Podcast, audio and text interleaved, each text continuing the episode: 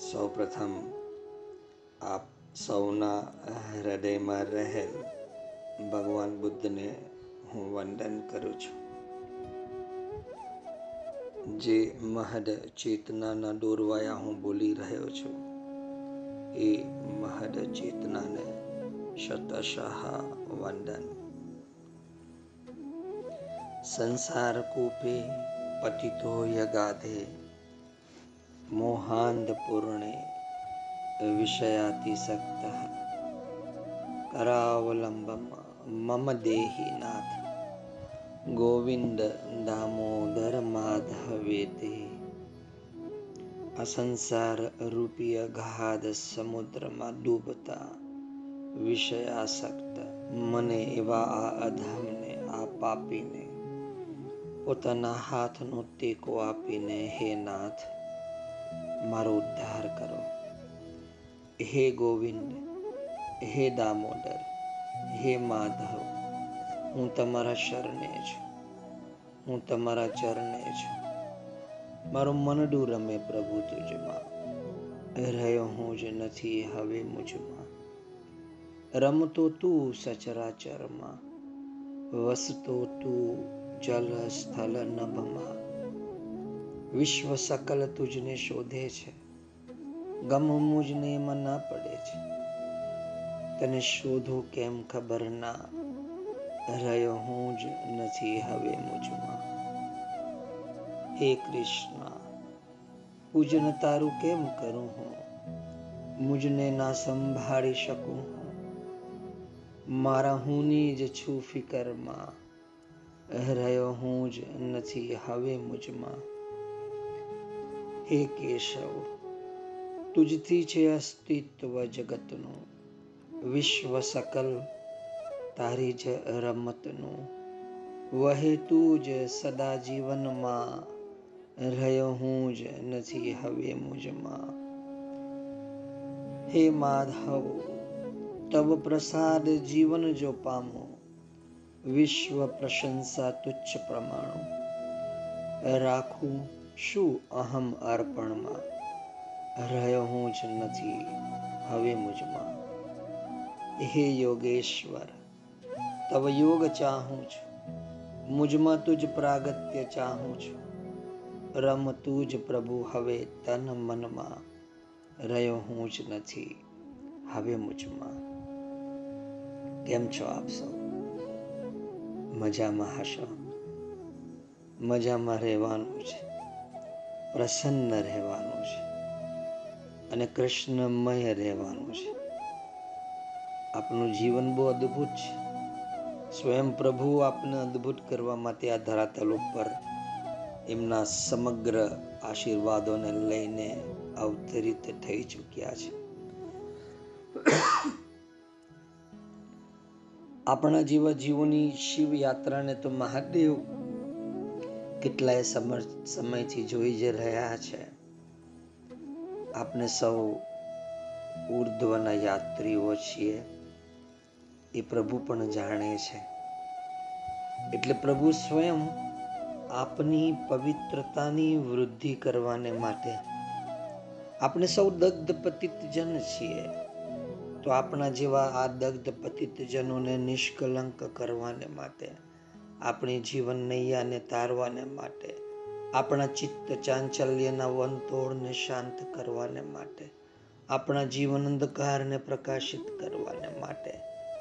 અને એનાથી પણ ઉપર પ્રભુ પ્રેમ ભાવમાં વધારો કરવાને માટે, સ્વયં પરમાત્માની ચેતના આપણે માટે કાર્યરત છે. આપણે શા માટે કાર્યરત નથી થતા. આપણે ફસાયેલા છીએ આ જગતની અંદર. આપણે આ શ્રી કૃષ્ણ લીલા જે આપણી ચાલી રહી છે, એમ સમજો કે આજે આ સેવન્ટી સેવન સિત્તોતેરમી આપણી આ શ્રી કૃષ્ણ લીલાનો આ ભાગ છે. અને આ સિત્તોતેર ભાગની અંદર ભગવાન શ્રી કૃષ્ણે આપણા ચિત્તને બરાબર જાણી લીધું છે.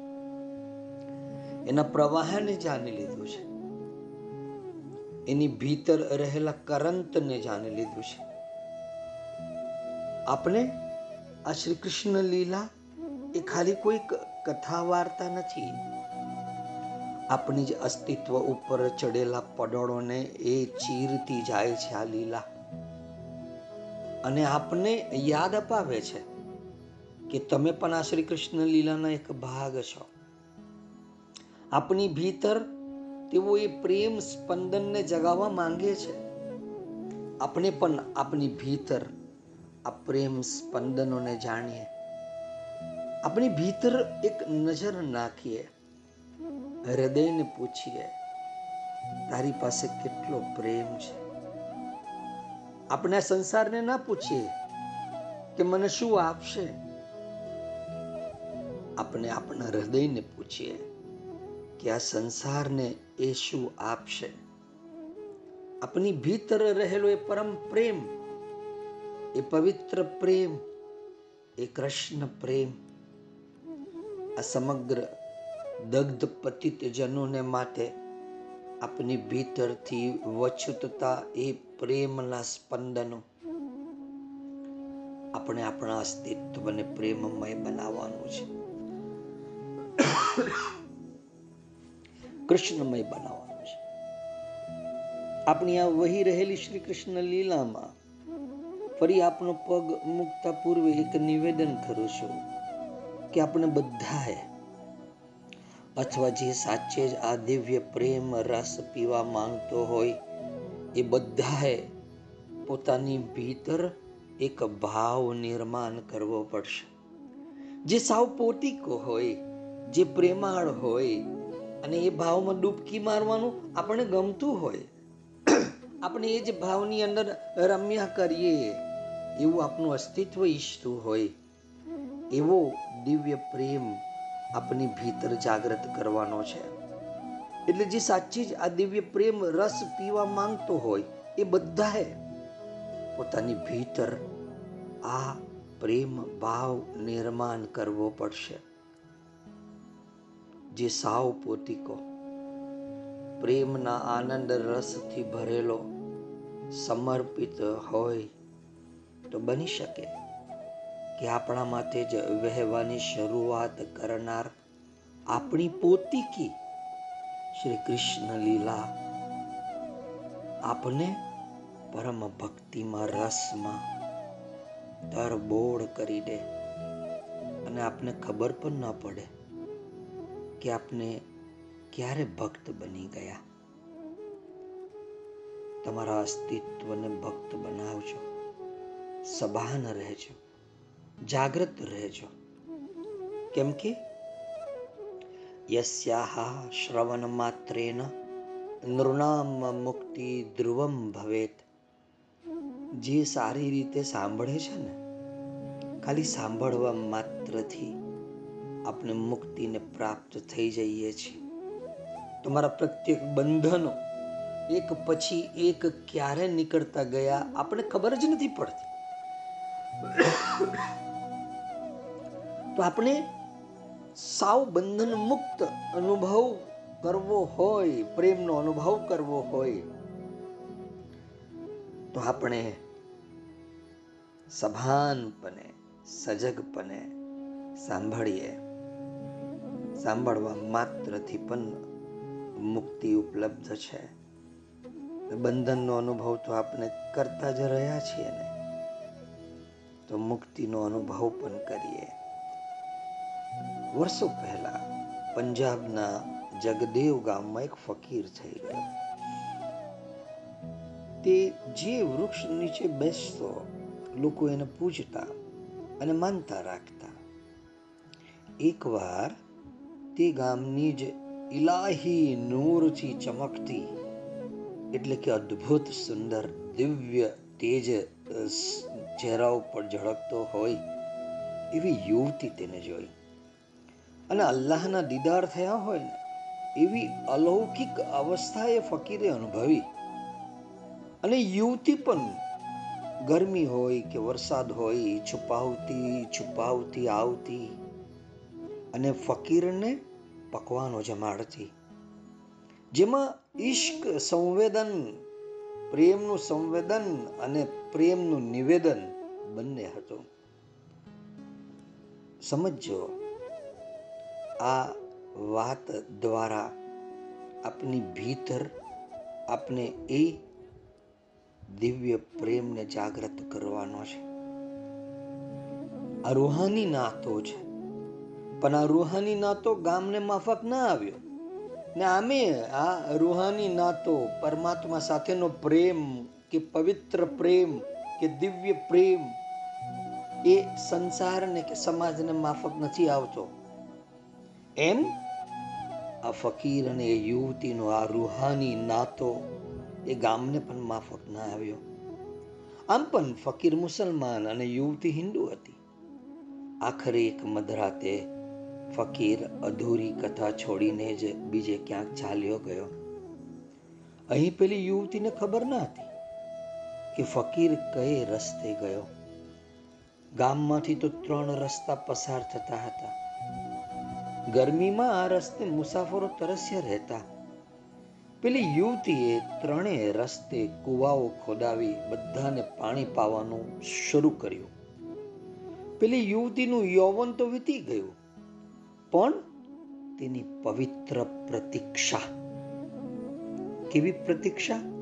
પવિત્ર પ્રતીક્ષા જ એની પ્રાર્થના બની ગઈ. પ્રેમીના પ્રાણ એકબીજામાં છુપાયેલા હોય છે. તેથી જ પ્રેમની ખોજ અંતતઃ પરમની ખોજ બની જાય છે. આપની ભીતર પણ આ જ પવિત્ર પ્રતીક્ષા ચાલુ છે. કોઈ પણ હોય આપણે ભલે અત્યારે ખબર ન પડતી હોય પરંતુ એ પવિત્ર પ્રતીક્ષા આપની જાણમાં ત્યારે જ આવે છે જ્યારે આપની ભીતર આ પરમાત્મા પ્રત્યેનો પરમ પવિત્ર પ્રેમનું સંવેદન શરૂ થાય છે. અને આપની આ શ્રી કૃષ્ણ લીલા? એ તો પ્રેમનો દરિયો છે, પ્રેમનો મહાસાગર છે. એક બિંદુ પણ, એક છાંટો પણ જો એ પ્રેમનો આપની ઉપર ઉડી જાય, આપણું અસ્તિત્વ પ્રેમમય બની જાય છે. આપણે તો આપણા અહીં અસ્તિત્વને પ્રેમમય બનાવવાનું છે. આપણી ભીતર પવિત્ર પ્રતીક્ષા શરૂ થઈ જવી જોઈએ અને આપની આ પવિત્ર પ્રતીક્ષા એ જ આપણી પ્રાર્થના છે. અને જો પ્રેમીના પ્રાણ એકબીજામાં છુપાયેલા હોય તો આપણે જ્યારે કૃષ્ણને પ્રેમ કરતા હોય તો આપનો પ્રાણ કૃષ્ણમાં છુપાયેલો છે. કૃષ્ણનો પ્રાણ આપણામાં છુપાયેલો છે. સાહેબ, કેટલી મોટી વાત કહેવાય. પેલો ફકીર એકવાર તે રસ્તે પસાર થયો. બંને પ્રેમ ચૈતન્યને ઓળખી લીધું. આખા આયખાનો વિરહ આંખોમાં ઉતરી આવ્યો. પેલી જળ ભરેલ પ્યાલો આપતા કહે, તારા દીદારની તરસે જ મને રાહગીરોની તરસ છિપાવતી કરી. તેની તૃષા તૃપ્તિમાં જ મને તારા દીદારના મને દર્શન થાય છે. તારા દીદારની તૃપ્તિ થાય છે. આ મૃત્યુ લોકમાં, આ મૃત્યુ લોકમાં, અમૃતની અને ક્ષણભંગુર જગતમાં શાશ્વતીની ઝલક ફક્ત અને ફક્ત આ ઈશ્કમાં જ હોય છે, આ પ્રેમમાં જ હોય છે. રૂહાની ઈશ્ક જ મૃણમયને ચિન્મય બનાવી દે છે. મૃત્યુમયને અમૃત બનાવી દે છે. ઈશ્કની અવસ્થામાં જીવન રંગ તેના અંતિમ શિખરને આંબી જાય છે. જ્ઞાની ભટકે છે અને પ્રેમી પહોંચી જાય છે. અમારા જીવનનો અનુભવ છે. તમારે વધારે ભટકવું ના પડે એટલા માટે હું તમને કહું છું કે તમારી ભીતર આ રૂહાની ઈશ્ક જાગૃત કરી દો. આ ડિવાઇન રોમાન્સ આ દિવ્ય પ્રેમ તમારી ભીતર જગવી દો અને આપનો પ્રેમ આપનો રોમાન્સ દિવ્ય ક્યારે હોય જ્યારે આપણે જેને પ્રેમ કરતા હોય એ પરમ દિવ્ય હોય એ પરમ પવિત્ર હોય અને જ્યારે આપણે એ પરમ દિવ્ય પરમ પવિત્ર પુરુષને પ્રેમ કરીએ છીએ ત્યારે આપણો પ્રેમ એ દિવ્ય પ્રેમ બની જાય છે. આ રૂહાની ઈશ્ક શરૂ થઈ જવી જોઈએ, કેમ કે આ રૂહાની ઈશ્ક જ આપના મૃણમય અસ્તિત્વને, મૃત્યુશીલ અસ્તિત્વને ચિન્મય બનાવી દે છે. જ્ઞાની તો ભટકી જાય છે, પણ પ્રેમી સડસડાટ પહોંચી જાય છે. પૃથ્વી ઉપર પરમને પ્રેયસીનો દરજ્જો સૂફીઓ આપી શક્યા છે. એમને મન ઈશ્ક કૃત્ય નથી, પરંતુ પરમની કરુણા છે. અને હું પણ તમને એ જ કહીશ કે આપનો જે આ પરમાત્મા સાથેનો, પ્રભુ સાથેનો, કૃષ્ણ સાથેનો આ જે પ્રેમ છે, એ કોઈ આપનું કૃત્ય નથી, પરંતુ સ્વયં એ પ્રભુની કરુણા છે કે તે આપને પ્રેમ કરવા દે છે. બાકી આ જગતની અંદર દરેક વ્યક્તિ પોતપોતાના રસ્તે ચાલી રહી છે. એ આપણને પ્રેમ કરવા દેતી નથી. કૃષ્ણ આપણે પ્રેમ કરવા દે છે. એની કરુણા છે. ઈશ્કમાં આરંભે જ ઓળખ તો ઓગળી જાય છે. કે હું ગોલો રાણા ખત્રી, હિન્દુ મુસલમાન પ્રેમની અંદર બધી ઓળખ ઓળ ઓગળી જાય. આપનો આ પરમ પ્રેમ, કૃષ્ણ પ્રત્યેનો પ્રેમ. આમાં તો દેહનો અને મનનો કિનારો ત્યાગીને જીવન પ્રવાહમાં વચ્ચે જ ઝંપલાવી દેવું. એના જેવી વાત છે. આ દેહનો કિનારો ત્યાગવો પડશે. મનનો કિનારો ત્યાગવો પડશે. કેમ કે મન તો તમને અલગ અલગ દિશાઓમાં દોરી જશે. મન તો તમને થોડા જ સમયમાં કહી દેશે કે આ તમે જેને પ્રેમ કરો છો એ તો જૂનો થઈ ગયો. તમે જેને પ્રેમ કરો છો એ જૂની થઈ ગઈ. હવે નવું પાત્ર શોધો.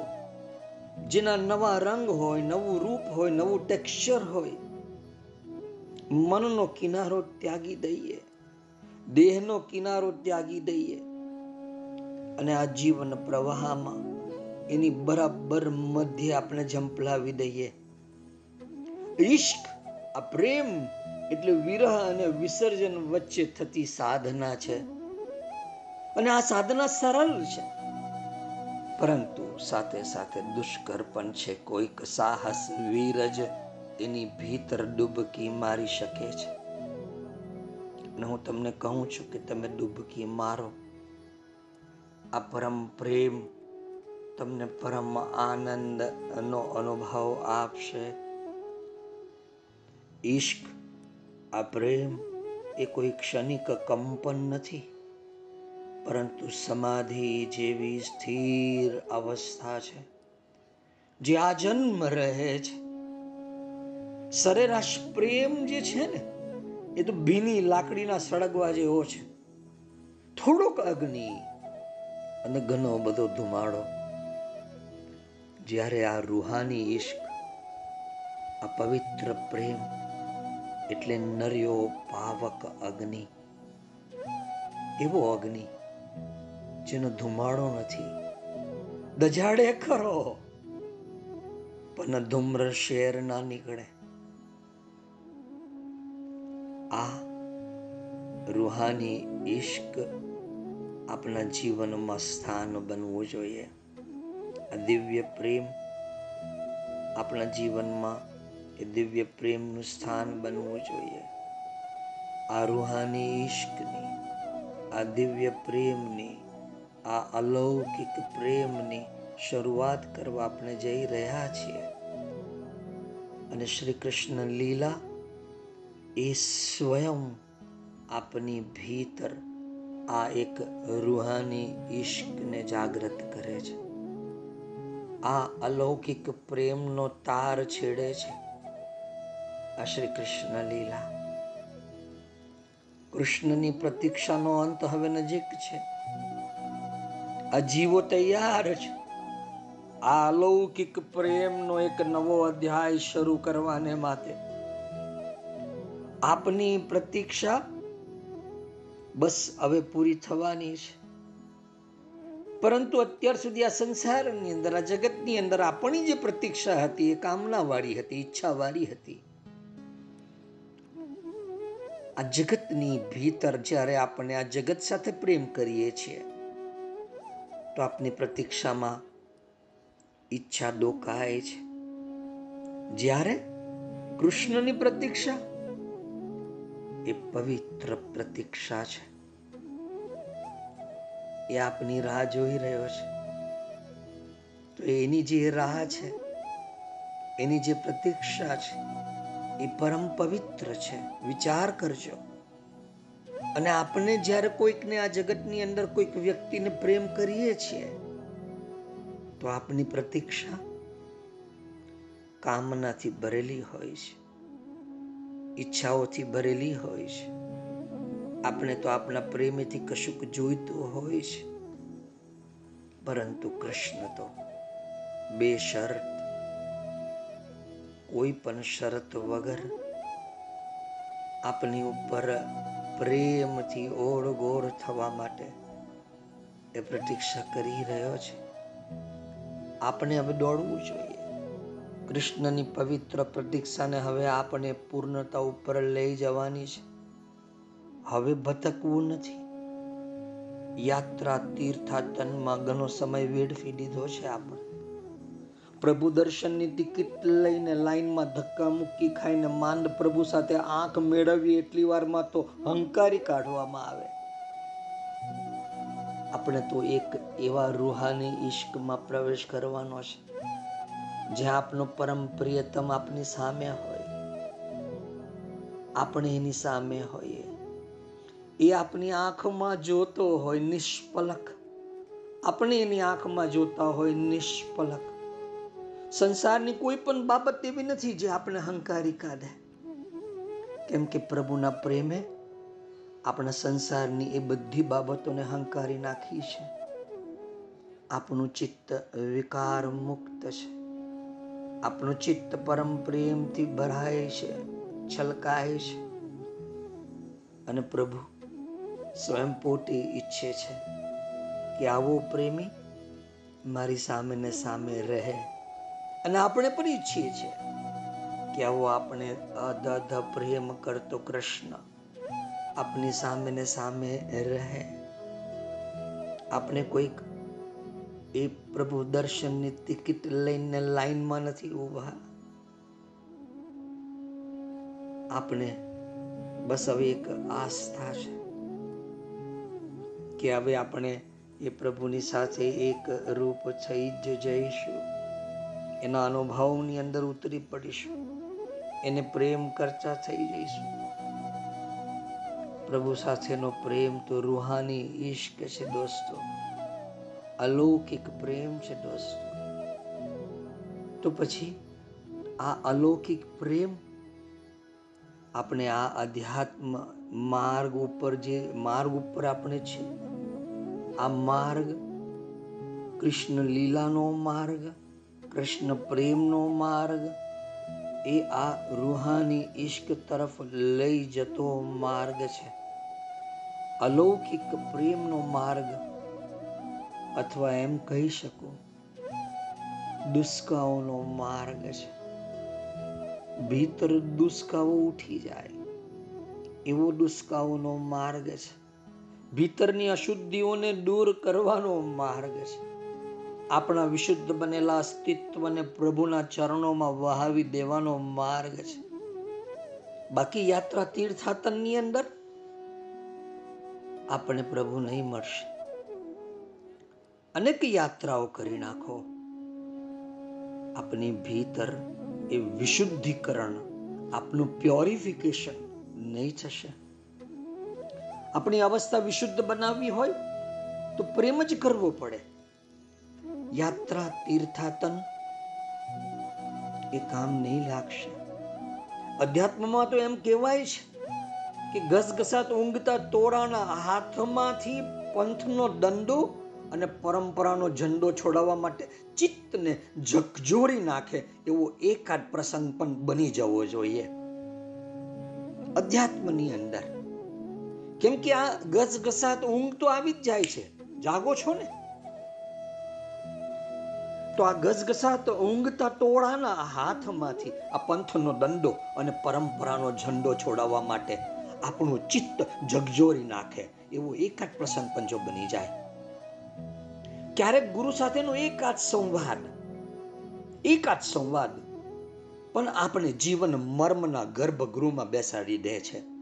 બસ બે પાંચ શબ્દો અને પછી બધું જ સરહરા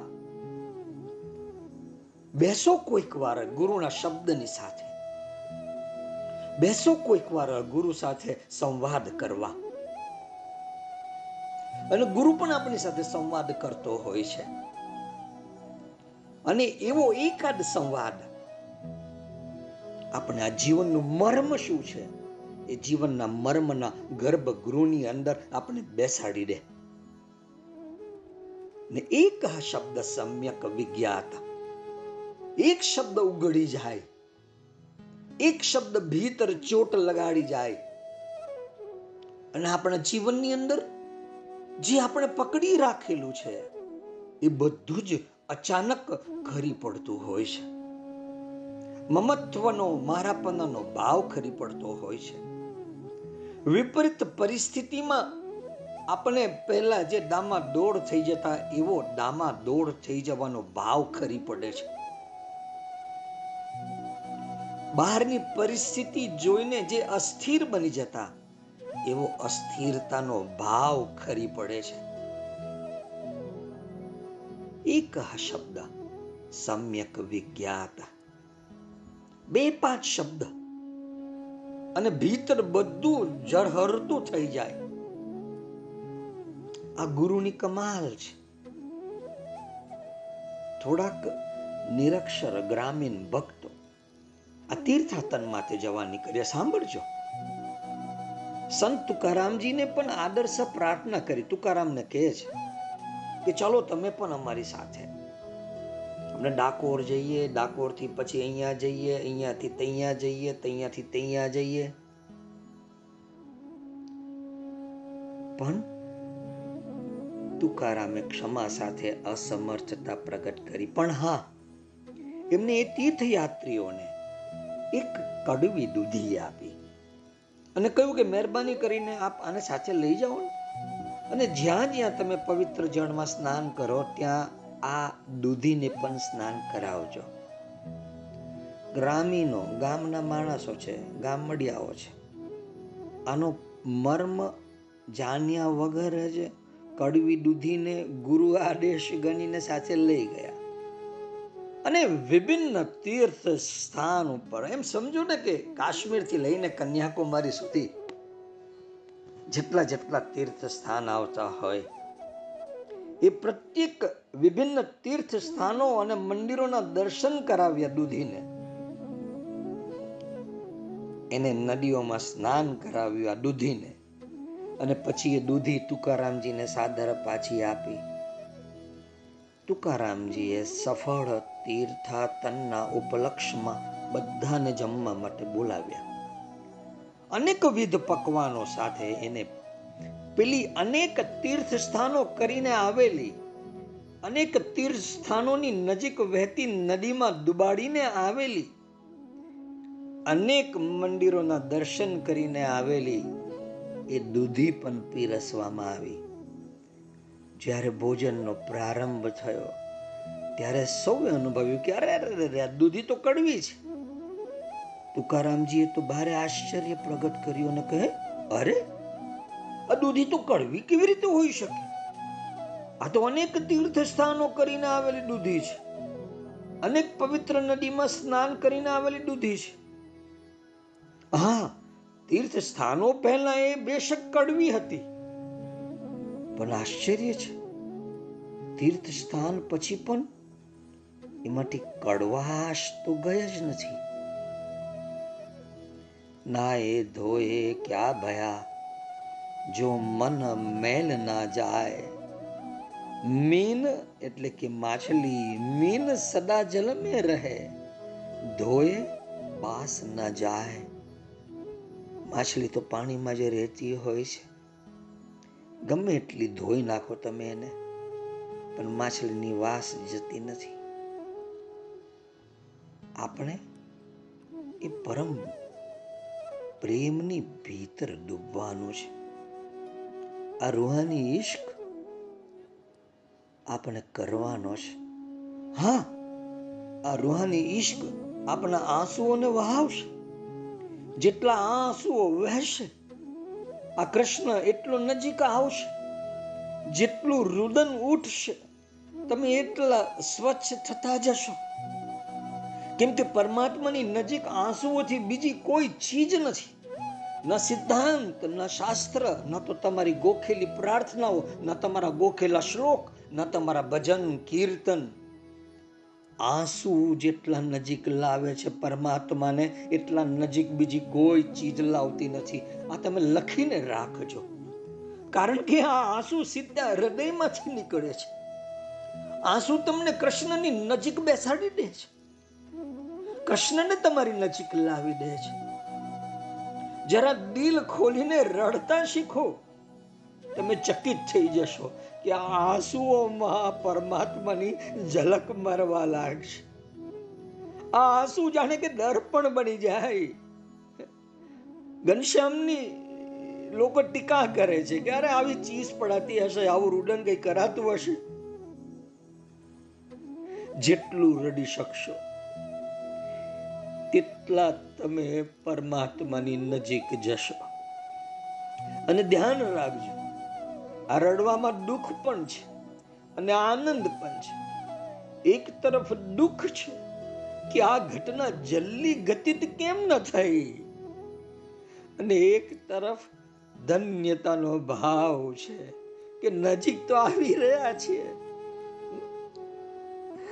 એક વાત ખાસ ધ્યાનમાં રાખજો, જેથી તમને દુઃખ ન થાય. અને એ કે જે પોતાના છે, આપણા આ સંસારની અંદર, જેને આપણે પોતાના ગણ્યા છીએ, એ જ પરમાત્માની અને આપણી વચ્ચે અડચણ બની જાય છે. કારણ કે ઈર્ષા થાય છે તેઓ આ જરા સમજજો. આ સંસારને સમજીને તો આપણે ધીરે ધીરે આ કૃષ્ણની નજીક જઈ રહ્યા છે. આ સંસારને સમજીને જ આપણે ધીરે ધીરે કૃષ્ણને સમજી રહ્યા છીએ આ સાસુ વહુનો ઝઘડો છે શું? માએ પોતાના દીકરાને પ્રેમ કર્યો હતો. નવ મહિના પેટમાં રાખ્યો પછી બધા પ્રકારના કષ્ટ, દુઃખ સહન કરીને વર્ષો સુધી એ દીકરાની સેવા કરી છે. રાત્રે સૂતી નથી. બીમાર હોય ત્યારે જાગીએ છીએ હજારો તકલીફો આવીને એ એ પાર કરીએ છીએ. અને અચાનક આ દીકરો એક દિવસ કોઈક બીજી સ્ત્રીનો થઈ જાય છે. આનાથી બહુ ઈર્ષ્યા થાય છે. માં જુએ છે કે દીકરો તેને મળવા માટે આ એટલો ઉત્સુક નથી જેટલો પહેલા હતો. હવે આ દીકરો કોઈક બીજી સ્ત્રીને મળવા ઉત્સુક થાય છે. માને મળે છે પણ ઔપચારિક પાસે આવીને બેસે છે. બે વાતો પણ કરી લે છે. એ પણ ઔપચારિક માના કષ્ટને સમજ, તમે સમજવાની કોશિશ કરજો. આ દીકરો એક દિવસ એના પેટમાં એનો પોતાનો હતો. પેટની બહાર આવ્યો અને અંતર વધવાનું શરૂ થયું. છતાં પણ આ દીકરો માના દૂધ ઉપર નિર્ભર હતો. એ જ એનું ભોજન હતું, એ જ એનું જીવન હતું. હવે આ દીકરો પોતે પોતાનું ભોજન લેવા લાગ્યો. સંબંધ તૂટવાની આ લાંબી કથા છે. પછી એક દિવસે સ્કૂલ ગયો, પછી કોલેજ ગયો, પછી એક સ્ત્રી એના જીવનમાં આવી અને છેલ્લો સંબંધ પણ તૂટી ગયો. હવે એ સ્ત્રીએ પૂરો પૂરો કબજો એની ઉપર લઈ લીધો. રૂસમાં એક કહેવત છે કે માં એક દીકરાને બુદ્ધિમાન બનાવવા પચીસ વર્ષ લગાડે છે અને બીજી સ્ત્રી એને બુદ્ધુ બનાવવામાં પાંચ મિનિટ પણ નથી લાગતી એને. માને આઘાત તો લાગતો જ હશે. એક અચેતન ઈર્ષ્યાનો જન્મ થાય છે. અને આ કૃષ્ણ પ્રેમ, પરમાત્માના પ્રેમમાં આપણે ડૂબવાની શરૂ કરી રહ્યા છે અથવા તમે ડૂબી રહ્યા હો, તો આ પરમાત્માના પ્રેમમાં પણ જાણી લેજો, આમ જ બને છે. જેવા તમે આ પરમાત્માના પ્રેમમાં પડ્યા, જો તમે સ્ત્રી છો, તો તમારો પતિ અડચણ ઊભી કરશે. જો તમે પુરુષ છો, તો પત્ની અડચણ ઊભી કરશે. કારણ કે તેમને લાગશે કે આ એક નવો ઉપદ્રવ શરૂ થયો. કૃષ્ણનો પ્રેમ તો એવો છે કે તમારી પૂરી જીવન ચેતનાને ખેંચી લેશે એટલે ઘરમાં કોઈ ધાર્મિક થઈ જાય તો બધા વિરોધ કરે છે કે હવે આ અમારો ના રહ્યો. આ તો કૃષ્ણનો થઈ ગયો. એ બેસે છે મારી પાસે અને વિચાર કૃષ્ણનો કરે છે. એટલે પત્ની અડચણ ઊભી કરશે, પતિ અડચણ ઊભી કરશે, સાસુ સસરા અડચણ ઊભા કરશે, બધા જ અડચણ ઊભી કરશે. કારણ કે એમના બધા સંબંધ અસ્તવ્યસ્ત થઈ જાય છે.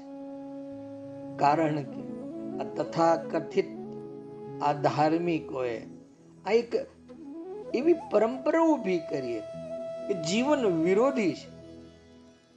એટલે આપની આસપાસ જીવતી વ્યક્તિના મનમાં ભય પેદા થઈ જશે. એટલે લોકો કહે કે આવી રીતે બહુ ઊંડા નહીં ચાલ્યા જવા. ઔપચારિક ધર્મ સારો.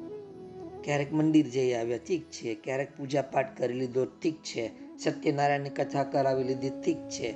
કોઈક સાધુ બાવાને પગે લાગી આવ્યા, ઠીક છે. સાચું તો એ છે કે આ સામાજિક ઔપચારિકતા છે. આ સામાજિક લોક વ્યવહાર છે. અને તે અસલી ધર્મ નથી. પરંતુ આ ઔપચારિક ધર્મમાં આપણા યુગો વીતી ગયા ને સાહેબ. શું હજી પણ આવો ઔપચારિક ધર્મ આપણને નિભાવવો છે? ક્યારેક મંદિર જઈ આવવાનું જન્મ દિવસે જઈ આવવાનું, કોઈક વાર તહેવારે જઈ આવવાનું. કોઈક વાર પૂજા પાઠ કરી લેવાના. જાગો છો? સાહેબ, યુગો વીતી ગયા. આવા ઔપચારિક ધર્મની અંદર. હવે આપણે અલૌકિક પ્રેમમાં પ્રવેશ કરવાનો છે. આપની ભીતર કૃષ્ણ પ્રેમની બધી શરૂ થઈ જવી જોઈએ. હવે આપણું અસ્તિત્વ, આપણી હયાતી શ્રી કૃષ્ણના પ્રેમમાં પ્રવેશવી જોઈએ. હવે તમારી ભીતર આ રૂહાની ઇશ્ક આત્મિક પ્રેમ, અલૌકિક પ્રેમની જાગૃત કરાવવાની છે. એની જાગૃતિ ન થશે તો જીવનનો કોઈ આનંદ જ નથી. અને એને માટે આપણે અવારનવાર વૃંદાવનમાં કે ત્યાંની ગતિવિધિમાં પહોંચી જઈશું. નાની ઘટના હોય કે મોટી ઘટના હોય આ શ્રી કૃષ્ણ લીલાની પ્રત્યેક ઘટનાઓ કે શ્રી કૃષ્ણ લીલાના પ્રત્યેક પાત્રો એ આપણે પોતે છીએ. કૃષ્ણને પણ ખબર પડી જાય કે કળિયુગથી કોઈક અલૌકિક પ્રેમની ગુંજ મારા તરફ મારા માટે ઉઠી રહી છે. આ પ્રેમ છે. આપણે પ્રકૃતિ છે. અને કૃષ્ણ પરમ પુરુષ છે. પ્રકૃતિની સંવેદના હોય, પ્રકૃતિનો બોધ હોય, અને આંખો ભીની થઈ જાય. અંદર પ્રેમની તત્પરતા હોય, મટી જવાની તત્પરતા હોય, ખોવાઈ જવાની તત્પરતા હોય. તો તમારી ભીતર ત્યારે જ સાચી પ્રાર્થના પણ પેદા થઈ જશે. આ પ્રેમ તો નીર અહંકાર થવાનું શાસ્ત્ર છે, વિધિ છે, વિજ્ઞાન છે. અને આટલું નજીક હોય આવું વિજ્ઞાન, અને હજી આપણે પ્રેમમાં પડ્યા નથી. જાગો છો?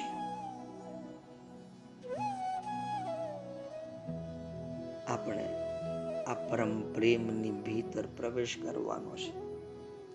આપણે તો એ સંશયમાં છે. કે કૃષ્ણ છે ખરો? એ મને પણ પ્રેમ કરશે ખરો?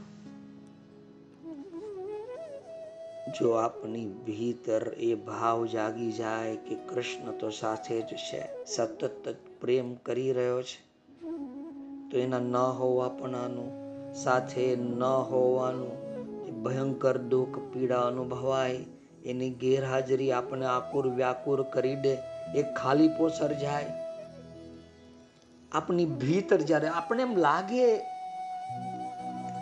કે નથી, અરે ના હોય, એ છે મારી આસપાસ. એની ગેરહાજરી આપણે આકુર વ્યાકુર કરી દે. તમે કલ્પના કરો કે તમે જેને ખૂબ પ્રેમ કરો છો, એની આજુબાજુ જ તમારું જીવન આનંદના હિલ્લોરે ચડ્યું હોય અને કોઈક તમને કહી દે. કે એ વ્યક્તિ તમારો નથી. ત્યારે ભીતર પીડાનો જે અગ્નિ ઉઠે, વિરહની વેદના જે દજાડે એનું વર્ણન ન કરી શકાય. આ શ્રી કૃષ્ણ લીલા આપણે એ રીતે સમજવાની છે. એ રીતે અનુભવવાની છે. આજે આ શ્રી કૃષ્ણ લીલાની ભીતર આપણે જે પ્રવેશ કરીએ છીએ, હું આપને કહીશ, આજે તમારે તમારા સ્વરૂપને બદલવાનું છે. ભાવથી સાંભળજો ભાવથી સાંભળજો, ભાવથી સમજજો, જાગ્રત રહેજો. તમારી ભીતર એવો એક ભાવ જાગી જશે અને કૃષ્ણમાં તેનો એક એવો અલૌકિક પ્રેમ જાગી જશે જેની તમે કલ્પના પણ ન કરી શકો.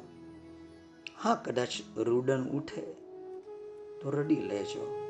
ચીસ પાડી લેજો ઘનશ્યામની જેમ. તો આપણે કૃષ્ણની સાથે જે જીવતી વ્યક્તિ છે, એમની આસપાસ જેટલી વ્યક્તિ જીવે છે, એ પ્રત્યેક વ્યક્તિની ભીતર પ્રવેશ કરવો પડશે. કદાચ એ પ્રવેશથી તમારી ભીતર તમારી એ સ્મૃતિ જાગૃત થઈ જાય. અને તમે કૃષ્ણના કયા પાર્ષદ છો? એ અચાનક તમારી ભીતર જાગૃત થઈ જાય. બની શકે. પૂરેપૂરી સંભાવના છે. તો આજે હું આપને એમ કહીશ કે આપ સ્ત્રી છો કે પુરુષ છો? આપ માની લો કે આજે આપ સૌ નંદ બાબા છો. માનો નહીં, છો જ. શ્રી કૃષ્ણ તમારો જ પુત્ર છે. તમે સ્ત્રી છો, પુરુષ, બધું ભૂલી જાઓ. નંદ બાબા શબ્દ સંભળાયો, નંદ બાબા સંભળાયો, બસ. તમે એ જ નંદ બાબા. તમારા નામને, તમારા અસ્તિત્વને સંપૂર્ણપણે ભૂલી જાઓ. તમે સ્વયં નંદ બાબા. હા, એ જ કૃષ્ણના નંદ બાબા સાહેબ. તમારી ચેતનાને તમે નંદ બાબા છો. એવા ભાવથી આ યાત્રામાં પ્રવેશ કરીએ. મથુરામાં ધનુર યાગનું આયોજન થયું છે. રાજા કંસના આગ્રહથી અક્રૂરજી વૃંદાવન જઈને કૃષ્ણ બલરામ, નંદ બાબા આદિ ગોપજનોને મથુરા તેડી આવ્યા છે. વૃંદાવન વાસીઓનો ઉતારો નગરની બહાર એક ઉપવનમાં છે. અખાડામાં ચાણૂર, મુસ્તિક, શલ, ટોશલ અને રાજા કંસનો પણ ભગવાનના હાથે ઉદ્ધાર થયો છે. વસુદેવજી, દેવકીજી, ઉગ્રસેનજી આદિ સૌ કારાવાસમાંથી મુક્ત થયા છે. રાજ્યની પુનર્વ્યવસ્થાનું ભગીરથ કાર્ય ચાલી રહ્યું છે. વૃંદાવન વાસીઓ માત્ર પાંચ દિવસમાં તે અહીં મથુરામાં આવ્યા છે. આજે પાંચ દિવસ પૂરા થયા છે. રાત્રિનો સમય છે. નંદ બાબા, એટલે કે તમે, અન્ય ગોપ આગેવાનો અને શ્રી કૃષ્ણના કેટલાક બાળ સખાઓ, કૃષ્ણ બલરામની કાગના ડોળે રાહ જોઈ રહ્યા છે. કે કૃષ્ણ બલરામ આવે, એટલે સૌ સાથે મળીને વૃંદાવન જઈએ એવી સૌની ભાવના છે.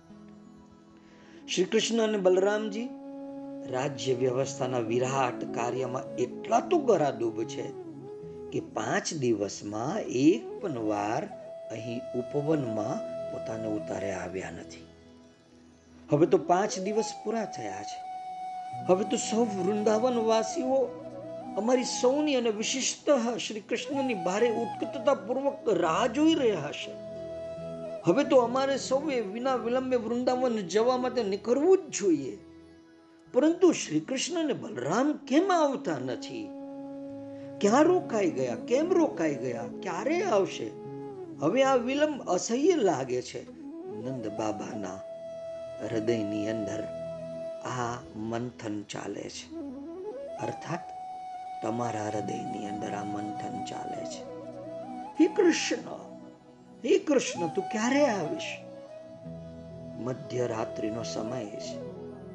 ઘોર અંધારી રાત છે સુમ સામ શાંતિ છે મથુરા નગરીમાં અને અહીં ઉપવનમાં બધા સૂઈ ગયા છે. સૌ સૂઈ ગયા છે. પરંતુ તમને ઊંઘ નથી આવતી. એટલે કે નંદ બાબાને ઊંઘ નથી આવતી. નંદ બાબાને ઊંઘ કેવી રીતે આવે? મારો કનૈયો ક્યારે આવશે? આજ ચિંતામાં નિંદ્રા એમના માટે વેરણ બની ગઈ છે. અચાનક કોઈકના પગરાઓ સંભળાય છે. મારો કનૈયો આવ્યો કે શું? નંદ બાબા પથારીમાં બેઠા થઈ ગયા. અર્થાત, તમે પથારીમાં બેઠા થઈ ગયા. ના ના, આ મારો કનૈયો ના હોય. મારો કનૈયો મારી પાસે આમ ના આવે. આ તો કોઈ ચોર પગલે દબાતે પગલે આવતા હોય એવું લાગી રહ્યું છે. નજીક આવીને કોઈક અજાણ્યો મહાશય બોલે છે. નંદ બાબા, હા, કોણ તમે? જી, હું મહારાજ ગર્ગાચાર્યનો સેવક છું અને તેમને મોકલેલો. અહીં આપણી પાસે સંદેશો લઈને આવ્યો છું. બોલો બોલો. મહારાજ ગર્ગા આચાર્યની શું આજ્ઞા છે? આપ જાણો જ છો કે મહારાજ ગર્ગાચાર્ય યદુકુરના આચાર્ય પુરોહિત છે. હા, હું જાણું છું. મહારાજ ગર્ગાચાર્ય આપની સાથે કોઈ અતિ ગુપ્ત મંત્રણા કરવા ઈચ્છે છે? તેથી તેમની આજ્ઞાથી હું અત્યારે આપને તેડવા માટે આવ્યો છું. આપ અત્યારે મારી સાથે પધારો. આપણે ક્યાં જવાનું છે? મહારાજ ગર્ગાચાર્યના નિવાસસ્થાને? ના નંદ બાબા, યમુનાજીના કિનારે. એક સર્વથા નિર્જન સ્થાનમાં એક નાનું શિવ મંદિર છે. આપણે ત્યાં જવાનું છે. ભલે જીવી ગર્ગાચાર્ય મહારાજની આજ્ઞા. પથારીમાંથી બેઠા થયા નંદ બાબા. હાથ મોં ધોઈને માથા ઉપર પાઘડી મૂકી નંદ બાબા તૈયાર થઈ ગયા. બંને ચાલે છે. મથુરા નગરની બહાર એક એકાંત નિર્જન સ્થાનમાં એક નાનું શિવ મંદિર જણાય છે. આંગતુક સેવક હાથ જોડીને નંદ બાબાને કહે છે, નંદ બાબા, સામેના મંદિરમાં ગર્ગાચાર્યજી આપની રાહ જોઈને બેઠા છે. હું હવે રજા લઉં છું. આટલું કહીને એ સેવક સડસડાટ પાછો વળી ગયો અને નંદ બાબા તે મંદિર તરફ આગળ વધે છે. તેમના મનમાં કંઈક ન સમજાય તેવા વિચિત્ર ભાવોનું મિશ્રણ ચાલે છે. કંઈક સંકોચ કંઈક અજ્ઞાત ભય, કંઈક અગમ્ય અપેક્ષિત ઘટનાની આશંકા અને કંઈક ન સમજાય કે ન નામ આપી શકાય એવો મનોભાવ. આવું ઘણું નંદ બાબાના મનમાં ઘમાસાન કરી રહ્યું છે. નંદ બાબા મંદિર પાસે તો પહોંચ્યા, પરંતુ ક્યાં જવું? ગર્ગાચાર્યજીને ક્યાં મળવું? આ વિષયમાં તેઓ કંઈ જાણતા નથી. તેઓ નથી જાણતા, પરંતુ ગર્ગાચાર્યજી તો જાણે છે. નંદ બાબાના કાને ધીર ગંભીર નાદ સંભળાય છે. આવો નંદરાય મંદિરનું દ્વાર પૂર્વ દિશામાં છે. મંદિરની અંદર જ આવો. નંદ બાબા વિચાર કરે છે કે અંદર બેઠા બેઠા ગર્ગાચાર્યજીને કેમ ખબર પડી કે આ પગરવ મારો જ છે? મનુષ્યોને કંઈ અગમ્ય નથી હોતું. નંદ બાબા મંદિરના દ્વાર પાસે પહોંચ્યા. આ નાનકડા શિવ મંદિરમાં એક ખૂણામાં ગર્ગાચાર્યજી બેઠા છે. બીજા ખૂણામાં એક સાદું આસન મૂકેલું છે. ગર્ગાચાર્યજી હાથના ઈશારાથી નંદ બાબાને આસન ઉપર બેસવા સૂચવે છે. નંદ બાબા, એટલે કે તમે શાંત પગલે મંદિરની અંદર પ્રવેશ કરો છો અને આસન ગ્રહણ કરો છો. મંદિરની બરાબર વચ્ચે એક નાનું પરંતુ જીવંત શિવલિંગ બિરાજમાન છે. મંદિરની એક નાની બારીથી જોઈ શકાય છે કે મંદિરની સાવ પાછળ યમુનાજીનો વિશાળ અને ધીર ગંભીર પ્રવાહ વહી રહ્યો છે. સુમ સામ શાંતિ છે. બંને મહાનુભાવો મૌન ભાવે બેઠા છે. હવે નંદ બાબાની ધીરજ ખૂતવા આવી છે. મને આવી આટલી મોડી રાત્રે અહીં શા માટે બોલાવવામાં આવ્યો છે? શું કરવાનું છે? ગર્ગાચાર્ય જેવા મહામહિમ મહાનુભાવને મારા જેવા એક ગોવારિયાની શું જરૂર પડી છે? તેઓ શું ઈચ્છે છે? નંદ બાબાના નિર્દોષ અને સરળ ચિત્તમાં કોઈક અવનવી કલ્પનાઓ ઉપસ્થિત અને વિસર્જિત થઈ રહી છે. નંદ બાબાને હવે લાંબો સમય રાહ ના જોવી પડી. ગર્ગાચાર્ય મહારાજ પ્રારંભ કરે છે. નંદરાય મારે તમને એક અતિ ગુપ્ત વાત કરવાની છે. આપણે આઘાત તો લાગશે, પરંતુ ગુપ્ત રહસ્યને તમારી સમક્ષ પ્રગટ કરવાની કડવી ફરજ બજાવવાની છે મારે. જવાબદારી આ વિધિએ મને સોંપી છે. તદનુસાર મારે આ કઠોર સત્ય તમારી સામે પ્રગટ કરવું જ પડશે. ગંભીર નંદ બાબા વધુ ગંભીર બની ગયા. શું રહસ્ય હશે? અને આઘાતજનક સમાચાર હશે? નંદરાય, મારે તમારી સમક્ષ જે રહસ્ય છે, એ રહસ્ય પ્રગટ કરવાનું છે. અને તે એ છે, થોડી વાર ગર્ગાચાર્ય અટક્યા. એમના મોઢેથી શબ્દો ન નીકળ્યા. પરંતુ જબરજસ્તી પૂર્વક એમને શબ્દો પ્રવાહિત કર્યા. નંદરાય શ્રી કૃષ્ણ તમારો પુત્ર નથી. નંદ બાબાની રાડ ફાટી ગઈ. નંદ બાબાની આંખમાંથી ચોદાર આંસુ વહેવા લાગ્યા. દીર્ઘકાળ સુધી કઈ બોલી શક્યા નહીં. આખરે નંદ બાબા જ બોલે છે, રદમસ ગદગદ ભાવથી મહારાજ આપણી વાણીને અમે કદી અસત્ય ન માનીએ, પરંતુ આપણી આ વાતનો સ્વીકાર મારાથી કોઈ કાળે નહીં થઈ શકે, નહીં થઈ શકે, નહીં થઈ શકે. ગર્ગાચાર્યજી વિચારે છે, કેટલાક સત્ય એવા હોય છે જે પ્રગટ થાય સાંભળનારને અતિ અપ્રિય લાગે છે. આવા કઠોર સત્ય ન પ્રગટ થાય, તે જ ઈષ્ટ ગણાય છે. મહારાજ વસુદેવજી અને ઉગ્રસેનજીને વશ થઈને મારે આ કઠોર અને અપ્રિય સત્ય પ્રગટ કરવું પડ્યું છે. નંદ બાબા કહે છે, મહારાજ, આપ વંદનીય છે, સત્યનિષ્ઠ છે. પરંતુ પરંતુ મારા મારા ધર્મ પત્ની યશોદા, યશોદાજી, આ શ્રાવણ માસના કૃષ્ણ પક્ષની અષ્ટમી તિથિએ આ મારા કૃષ્ણને જન્મ આપેલો. એ શું ખોટું છે? ગર્ગાચાર્ય મહારાજના મનમાં થાય છે કે હવે આ વાત આગળ ના ચાલે તો જ સારું થાય. પરંતુ ધનુષ્યમાંથી બાણ છૂટી ગયું છે, એને પાછું લઈ શકાય તેમ નથી. તદનુસાર એમને હવે આગળ બોલવું જ પડે છે. નંદરાય, તે રાત્રે યશોદાજીએ એક પુત્રીને જન્મ આપ્યો હતો. અને દેવકીજીએ એ જ રાત્રે એક પુત્રનો જન્મ આપ્યો હતો. તે પુત્ર તે જ આ કૃષ્ણ છે. તે જ રાત્રે ગુપ્ત રીતે વસુદેવજી તમારા ઘેર આવ્યા.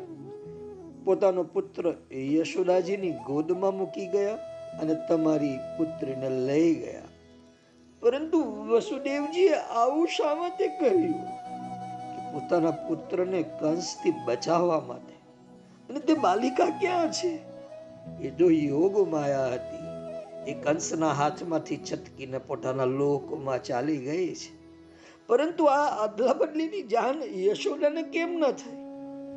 કે પ્રસવ પીડાને કારણે યશોદાજી બેભાન અવસ્થામાં હતા અને ત્રીજી તેમના આદલા બદલીની જાણ થઈ નથી. મહારાજ પરમ વંદનીય ગર્ગાચાર્યજી તમે આ શબ્દો મારા કાને નાખ્યા? તે મને કેવા લાગે છે? એ કઈ આપ જાણો છો ખરા? કે કેવા લાગે છે? અરે, મને તો એમ લાગે છે કે તમે મારા મસ્તક ઉપર લોખંડનો હથોડો મારી દીધો. ગર્ગાચાર્યજી શું બોલે? કંઈક અપરાધ ભાવ અનુભવે છે. નંદ બાબા આગળ કહે છે મહારાજ, આપે આ વાત મને ભલે કહી. પરંતુ અમારા કનૈયાની માને આ વાત ના કહેતા અન્યથા યશોદાનો પ્રાણ નીકળી જશે. ગર્ગાચાર્યજી પાસે હવે કોઈ શબ્દ નથી. તેઓ શાંત ભાવે શ્રવણ કરે છે અને નંદ બાબા બોલે છે, મહારાજ જો કનૈયો અમારો પુત્ર નથી, તો અમારું કોઈ જીવન નથી. જો કનૈયો અમારો પુત્ર નથી, તો અમારું કોઈ અસ્તિત્વ નથી, ગર્ગાચાર્યજી. આપ જો અમને જીવતા રાખવા ઈચ્છતા હો, તો વચન આપો કે આ શબ્દો આપના મુખમાંથી ફરી કદી બહાર નહીં જ આવે. હવે ગર્ગાચાર્યજી વચન આપે છે કે ભલે નંદરાય, ભલે હવેથી આ શબ્દો મારા મુખમાં ક્યારે અને ક્યાંય બહાર નહીં જ આવે.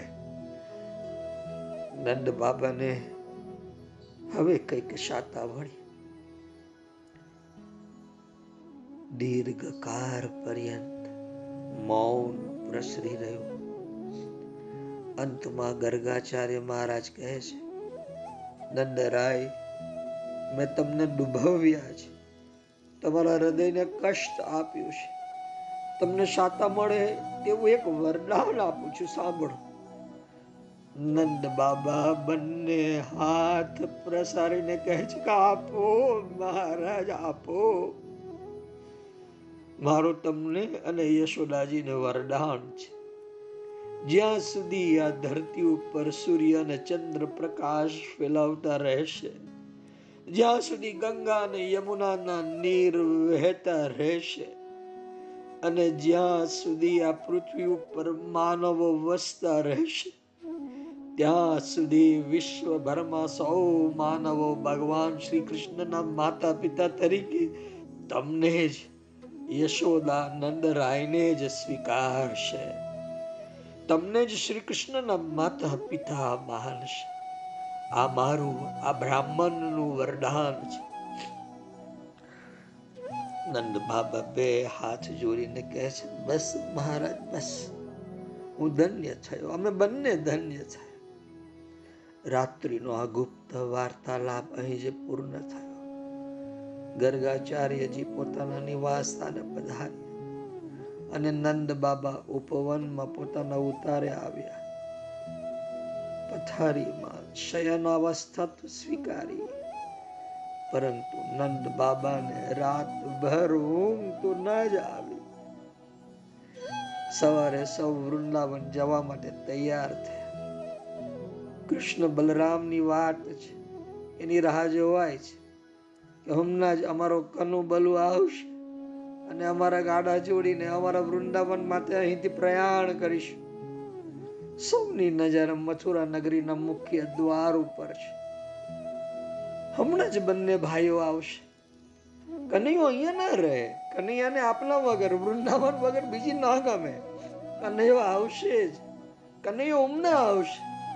મથુરાના મુખ્ય દ્વાર ઉપર નજર રાખીને બધા કાગને દોડે રાહ જુએ છે.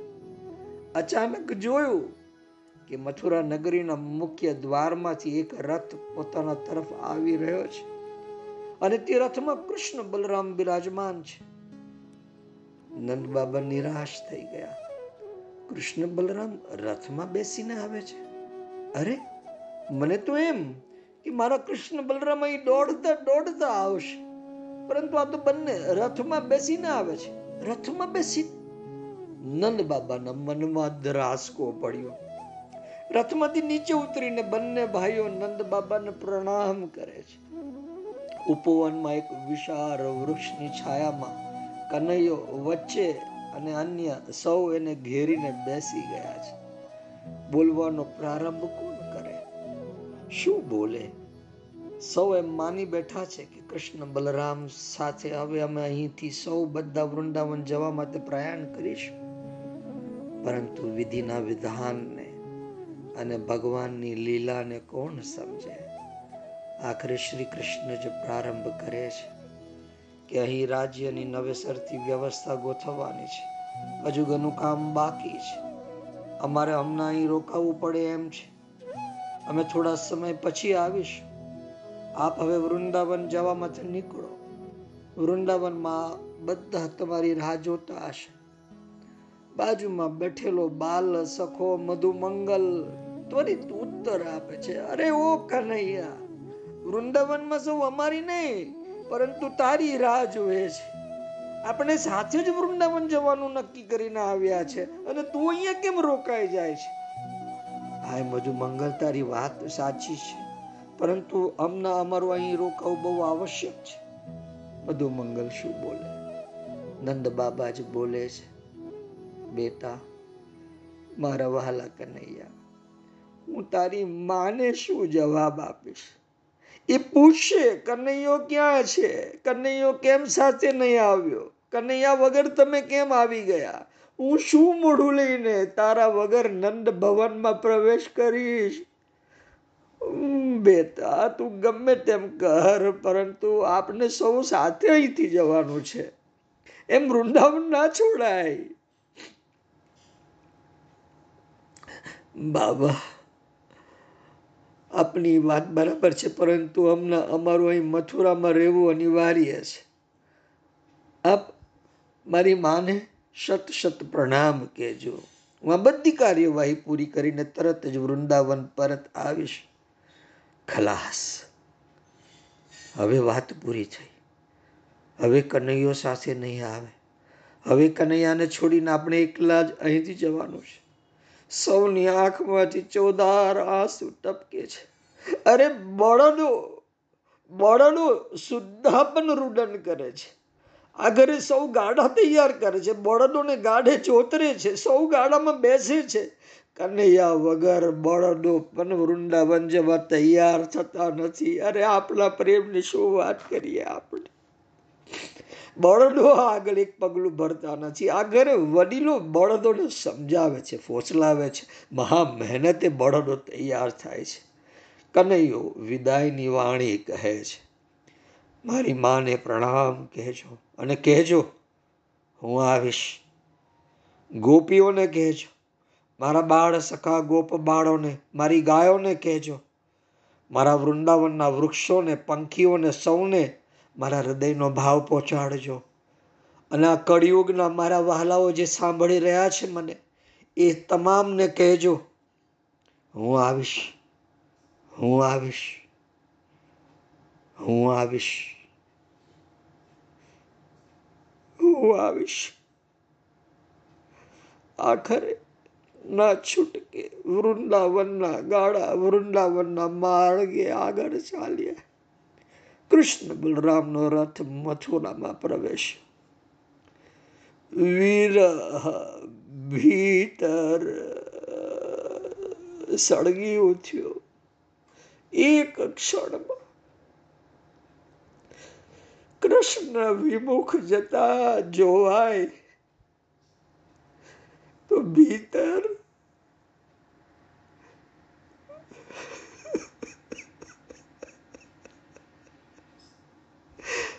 હવે આ રૂહાની ઈશ્ક જાગી ચૂક્યો છે.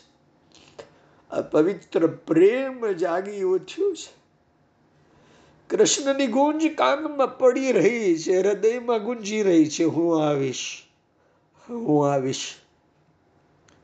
આ જન્માષ્ટમી એ તો એ તમારી ભીતર જાગી ચૂકવો જોઈએ.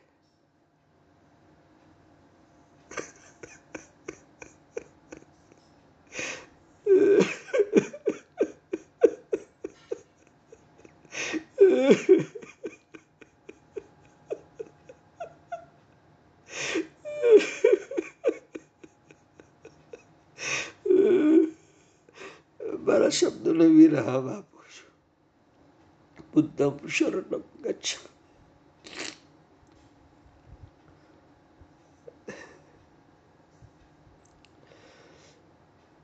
જો હવે ઉતાવળ ન હોય, તો મને આશ્ચર્ય છે કે ઉતાવળ કેમ નથી? અસ્તુ